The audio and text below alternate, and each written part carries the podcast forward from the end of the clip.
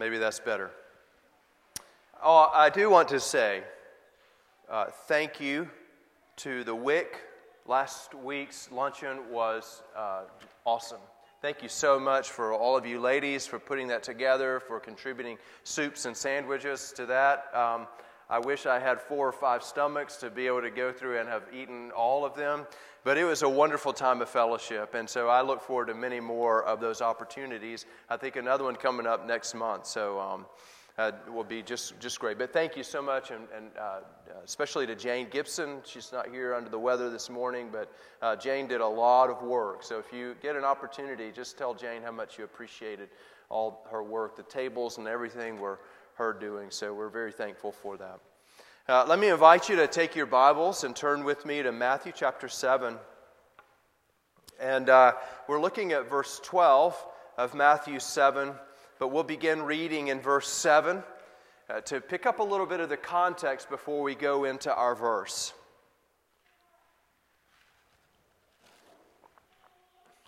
This is Matthew chapter 7, verse 7. It is God's word, inerrant and infallible, authoritative and sufficient in all that it says. Ask, and it will be given to you. Seek, and you will find. Knock, and it will be opened to you. For everyone who asks receives, and the one who seeks finds, and to the one who knocks it will be opened.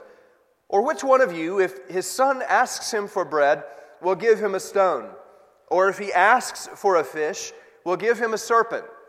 If you then, who are evil, know how to give good gifts to your children, how much more will your Father who is in heaven give good things to those who ask him?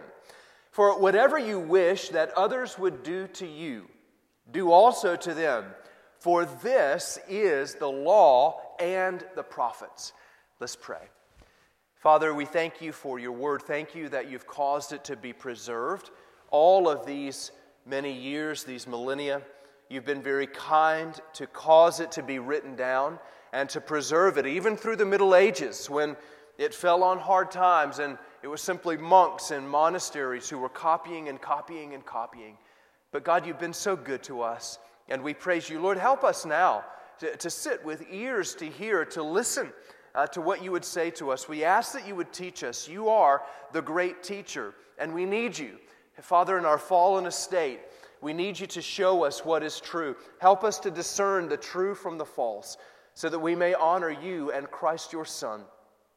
We ask all of this in his name. Amen. There's a Jewish story about a couple of rabbis. Uh, the first rabbi was named Shammai, and the second rabbi was named Hillel. This is not a joke. I know it sounds like I'm uh, starting out with a joke this morning, uh, but you ought to be accustomed. I, I, don't start out that way. But there were two rabbis, uh, one by the name of Shammai, and the other rabbi's name was Hillel. And there was a Gentile man who, who first he approached the rabbi uh, Shammai, and he said to Shammai, uh, I want you to convert me, and I will convert to Judaism if you can teach me um, uh, all of the Torah, right, Genesis through Deuteronomy, teach me all of its teaching while I stand on one foot.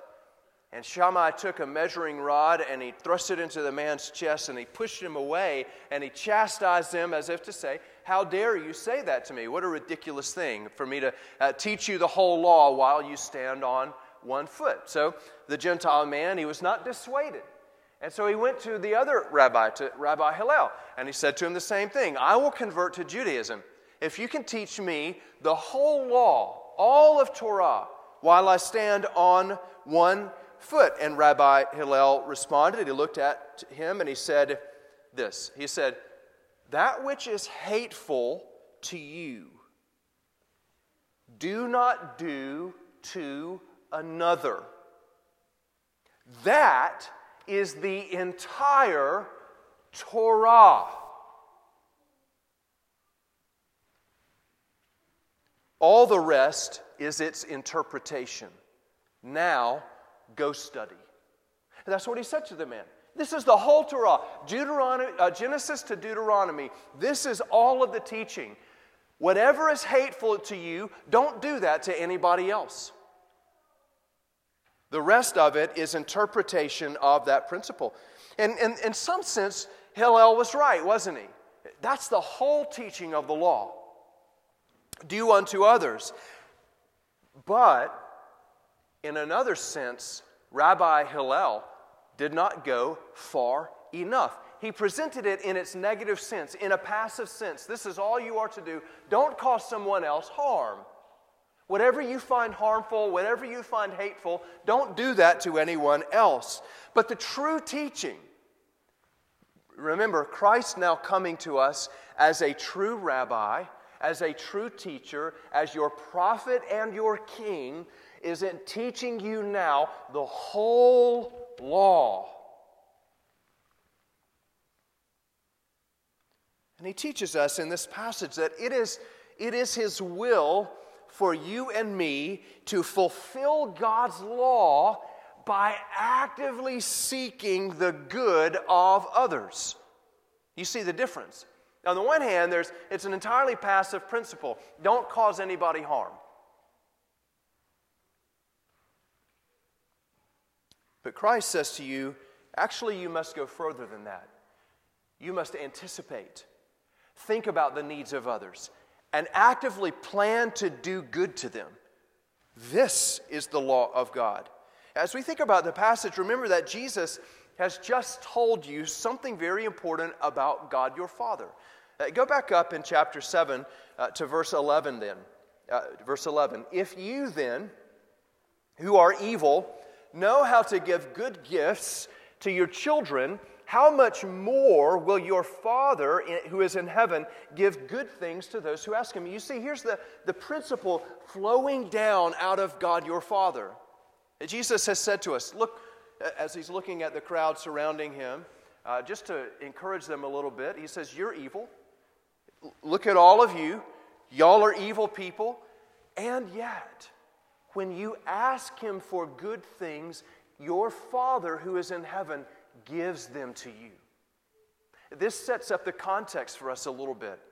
God is calling on us, Christ, the incarnate Christ, is calling on us to imitate our Father by doing good even to those around us who we might be to be evil, or as he himself has called them, the dogs and the pigs of the world. We are to do good to them. First of all, then, notice as we call it, the golden rule is Christ's will for you. The golden rule is Christ's rule, will for you. Why do we call it the golden rule? Well, rule, perhaps because many of our parents used a ruler to enforce this upon each and every one of us. If we uh, refuse to obey the golden rule to do unto others as we would have them do unto us, our, our parents ingrained it into us with a yardstick or something along those lines. But there are legends that this, this rule, this principle, do unto others, eh, goes uh, throughout many religions. Zoroastrianism Islam, uh, many of these religions have a similar pr- principle. The Greek mythologies have a similar principle to this golden rule. It was, uh, uh, legend has it that it was enshrined in gold on the throne of an emperor, hence the golden rule. But notice the very first thing in verse 12 so then. Jesus is drawing a conclusion for you. In other words, in light of what I have said here, I want to give you a, something of a summary conclusion. In light of everything that I have said to you, that you must be the salt and the light of the world, that you must have a, a, biblical, a heavenly perspective about you as you go on this pilgrimage through the world. Here is a conclusion. Here is a summary principle. Here is something that you can go and, and take with you and teach these little ones who are with you. Actively seek the good of others.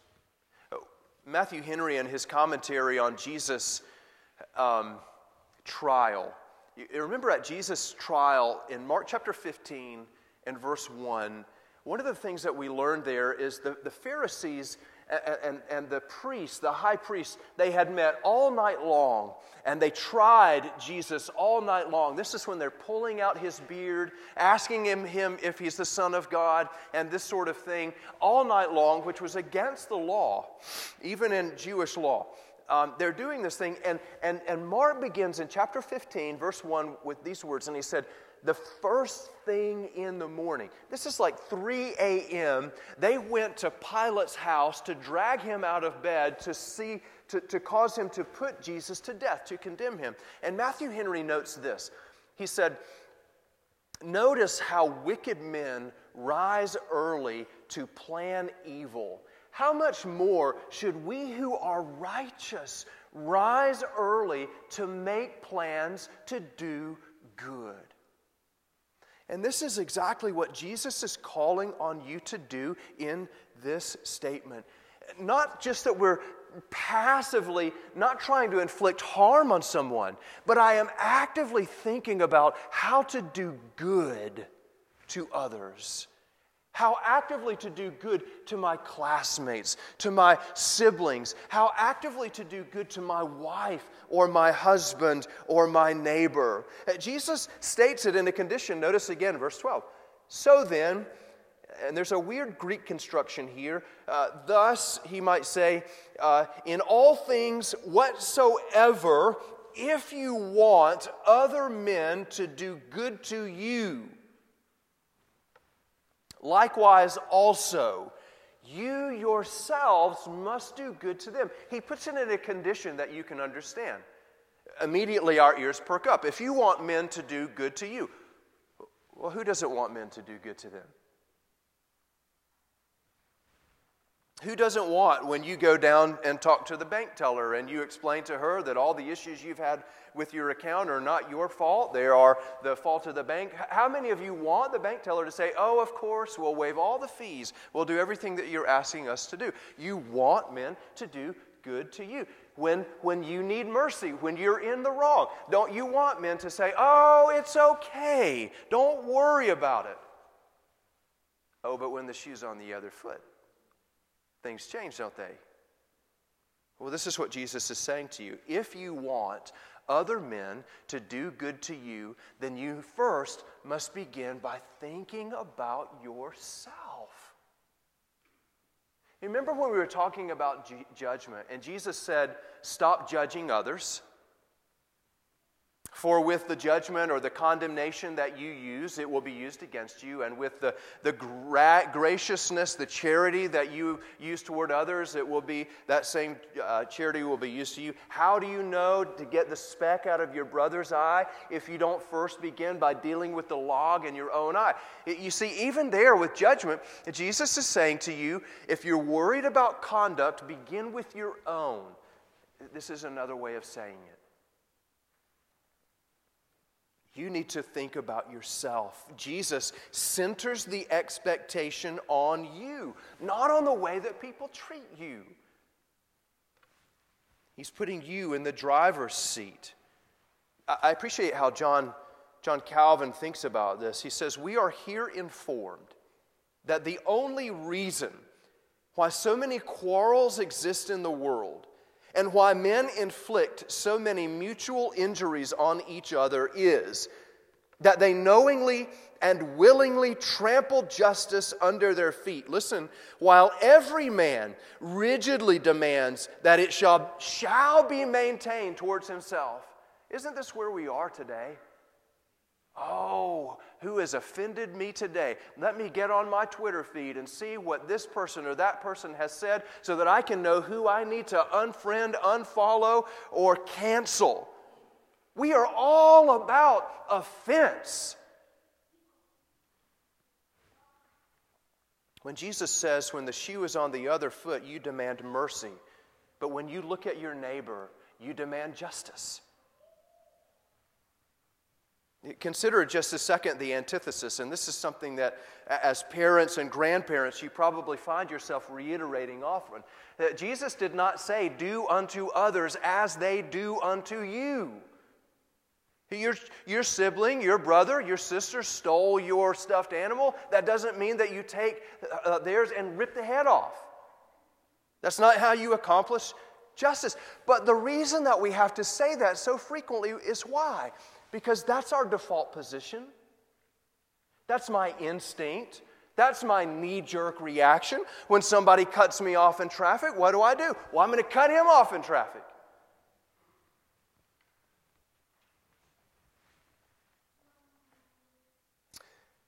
As a child, when someone calls you a name, your goal is to come up with a stronger insult. We had your mama joke contest on the playground as a young man. And what are we doing? We're aiming for the heart, aren't we? When I cut you, I want it to hurt. Right? You cut me, you cut me with a knife, I'm going to cut you with a sword. You hurt me with a club, I'm going to shoot you. We want to wound. So we immediately recognize that this command is not just demanding that we put certain behaviors into place, is it? It's actually telling me there are certain desires that I have to put to death. I have to die.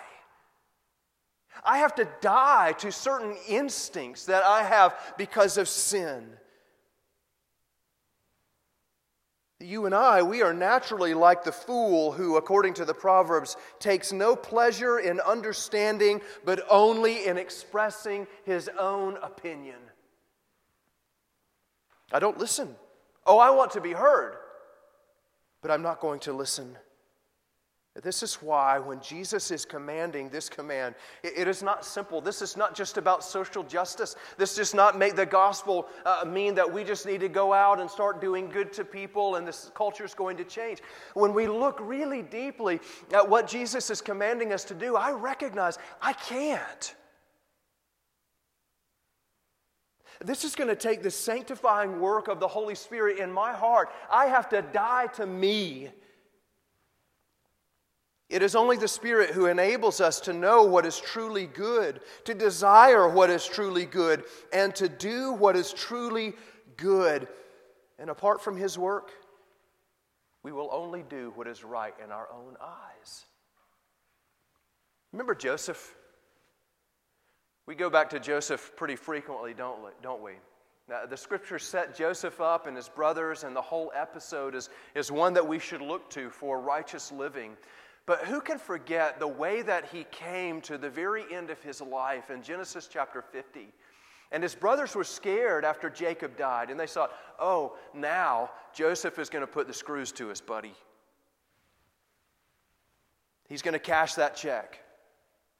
And what did Joseph do? He treated his brothers with kindness and mercy. How was he able to do that? How was Joseph able to go through slavery, go through a false imprisonment, and everything that he suffered in Egypt, a land not his own, and come to the end and have the moment when the hammer is, is leveled over his brothers' heads to pull it away and to show them mercy? How was he able to do that?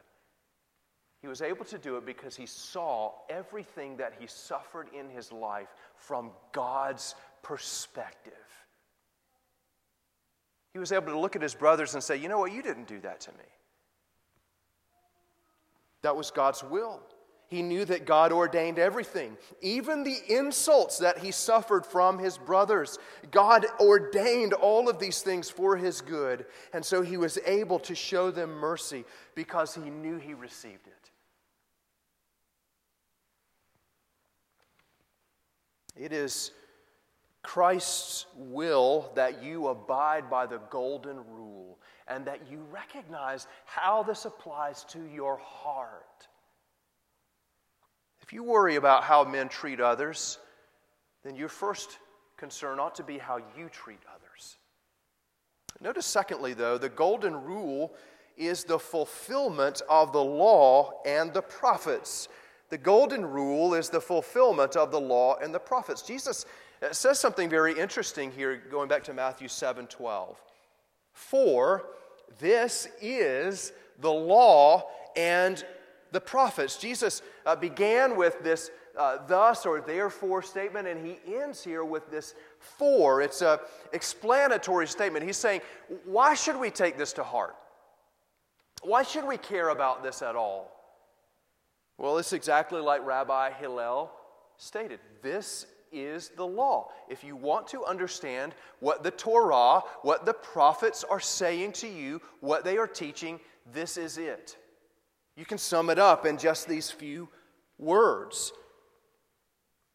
And this is the connection then to everything that has come before. Remember that Jesus said uh, early in chapter 5 I've not come to abolish the law and the prophets, I've called you to be the light, the salt and the light of the world. I want you to conduct yourselves in, in certain ways. Remember, we went through all of the antitheses. You have heard that it was said, but I say to you, do not hate your brother. All of these kinds of things. And here we come to this summary statement, and Jesus is saying, I am teaching you exactly what the law and the prophets teach you do unto others as you would have them do unto you.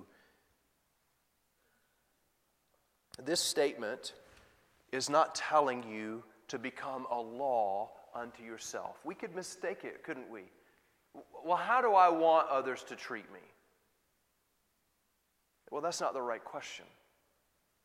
The right question is when I go to God's Word and I begin to apply God's law to myself and I begin to build my ethics based on the Ten Commandments that God has handed down, what does that look like? How does it command me to treat others? And before I ask the question of how Bob and Sue are obeying God's commands, I need to look at myself. How am I doing it? How am I loving my neighbor as myself?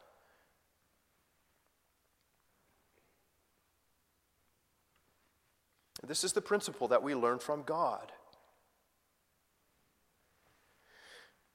As some look at this, they scratch their heads and they wonder isn't it interesting that when Christ tells us the fulfillment of the law and the prophets, there is no reference to obedience to God? Why would that be?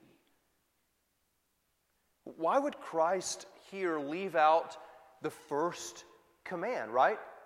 You shall love the Lord your God with all your heart, soul, mind, and strength. This is the greatest commandment. Why would he leave that out? Well, perhaps for this reason that you cannot honor God and treat others shamefully. I want to invite you to turn over with me to Isaiah chapter 58.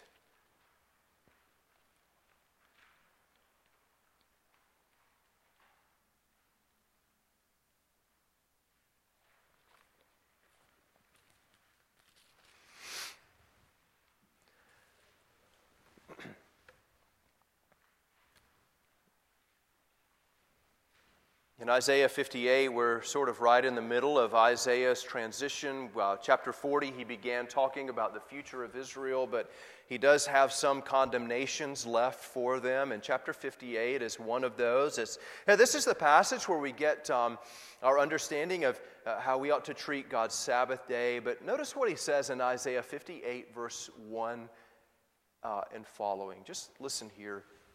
Cry aloud, do not hold back. Lift up your voice like a trumpet. Declare to my people their transgression, to the house of Jacob their sins. Now listen to this. Yet they seek me daily and delight to know my ways, as if they were a nation that did righteousness and did not forsake the judgment of their God. They ask of me righteous judgments, they delight to draw near to God. And here's the question then from Jacob Why have we fasted as you command, and you see it not? Why have we humbled ourselves, and you take no knowledge of it? Behold, God answers, in the day of your fast, you seek your own pleasure and oppress all your workers. Behold, you fast only to quarrel and to fight and to hit with a wicked fist. Fasting like yours this day will not make your voice to be heard on high. Is such the fast that I choose, a day for a person to humble himself? Is it to bow down his head like a reed and to spread sackcloth and ashes under him? Will you call this a fast and a day acceptable to the Lord? Is this not the fast that I choose, to loose the bonds of wickedness, to undo the straps of the yoke, to let the oppressed go free, and to break every yoke? Is it not to share your bread with the hungry and bring the homeless poor into your house when you see the naked, to cover him and not to hide yourself from your own flesh? Then shall your light break forth like the dawn, and your healing shall bring up, spring up speedily. Your righteousness shall go before you. The glory of the Lord shall be your rear guard. You see what he's saying? You think that you are honoring me. You seek me, you hold fast, you look very religious, and yet you treat your neighbors poorly. You cannot honor God and treat others shamefully. Therefore, this is the fulfillment of the law. The whole thing is encapsulated here. You will honor God by treating others with honor, to looking to the good of others. But we ought to note one, one other thing here that this command is not antithetical to justice. In other words, well, well, don't some men uh, demand justice? How will we have a just society if we're always seeking to do good to others? Uh, am I to show mercy to all men if they break the law, if they cause harm? Does this demand that I not prosecute them? And the answer is absolutely not. But we think of it this way. Instead, we must think of this command even when justice is required. Boy, do we need this sermon in our day and age. What does it mean? Well, if a man has broken the law, we ought to seek with diligence that he have uh, uh, unbiased jury, a, just judge, every man should get the same treatment that I would demand. If I have to go to court, I want him to have right witnesses, right evidence. I want everything to be upheld just as I would have it upheld for myself. It is this command, do you see, that will cause me to seek justice, a fair trial, a just sentence in behalf of others.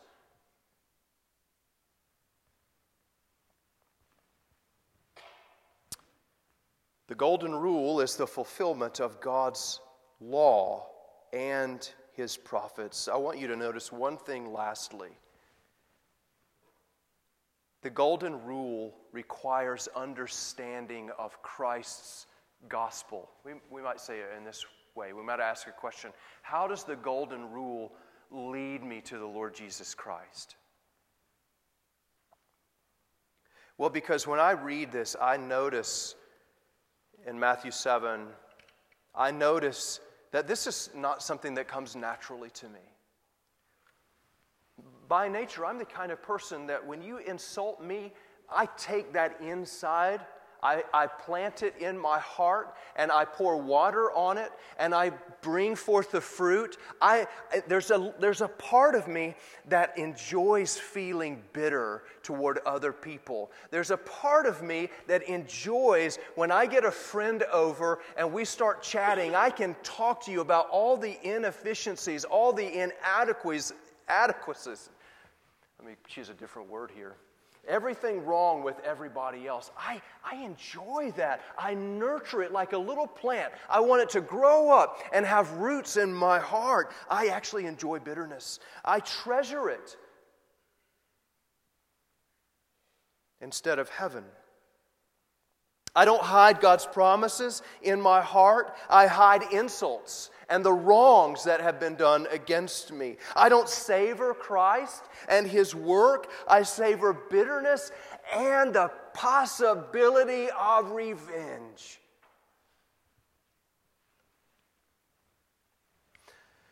In Matthew chapter 18, Jesus tells us a parable that applies in so many situations. It's the parable of a man who came before a king.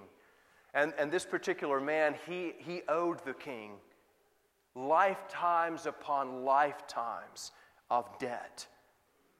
And he pleaded with that king and he said, Oh, king, I, I can't repay. There's no possible way. My, my family were going to become beggars on the street. I cannot repay you. And the king looked at him and he said, You know what? We're going to wipe the slate clean. Don't worry about the debt. And that servant walked out the door and he looked over to his right, and there was a man he knew that owed him a few dollars. And he went to that man and he demanded payment. And the man couldn't pay. He wrung his neck and he had him thrown in prison. And Christ uses that parable to show us something about ourselves. That when you think about yourself in reference to other people and the wrongs that you perceive that others have done against you, you need to think of that wrong in light of the wrong that you have committed against Christ. You need to think about what He has forgiven you. An infinite debt has been taken away from your, uh, from your account and laid upon the account of Christ Jesus. Someone else has paid it in your behalf. The gospel teaches you that your sin against God is an infinite debt, and your brother's sin against you is mere pennies. Brothers and sisters, it is Christ's will for you to fulfill his law by actively seeking to do good to others, not passively, but actively thinking about bringing good into the lives of others. The, the golden rule, think of this, it is a law of freedom. How is that? It's a law of freedom because otherwise you are ruled by your emotions. You're enslaved to how others treat you. I'm only going to treat other people the way that they treat me and no better. You are like an unreasoning animal that resto- responds on instinct. You're like those two dogs that are hovering around one dog dish and snarling at one another. Christ sets you free. Don't worry about how they treat you. You do good. This is your principle. You do good. In whatever the situation, you seek to honor me by doing good to others. Controlled by the Holy Spirit who seeks to implement the love of Christ through you. This is God's will for you. Let's pray. Our Lord in heaven, we recognize preeminently that Christ came to do good for us. We recognize preeminently that He came to do good for us even when we were His enemies. That He shed His blood, He died in behalf of a people who rejected and hated Him. We ask, therefore, that you would work through us. Help us to put to death those desires that, that crave the harm of other people. Help us to kill that and instead to desire the good for all people. We ask it in Christ's name. Amen.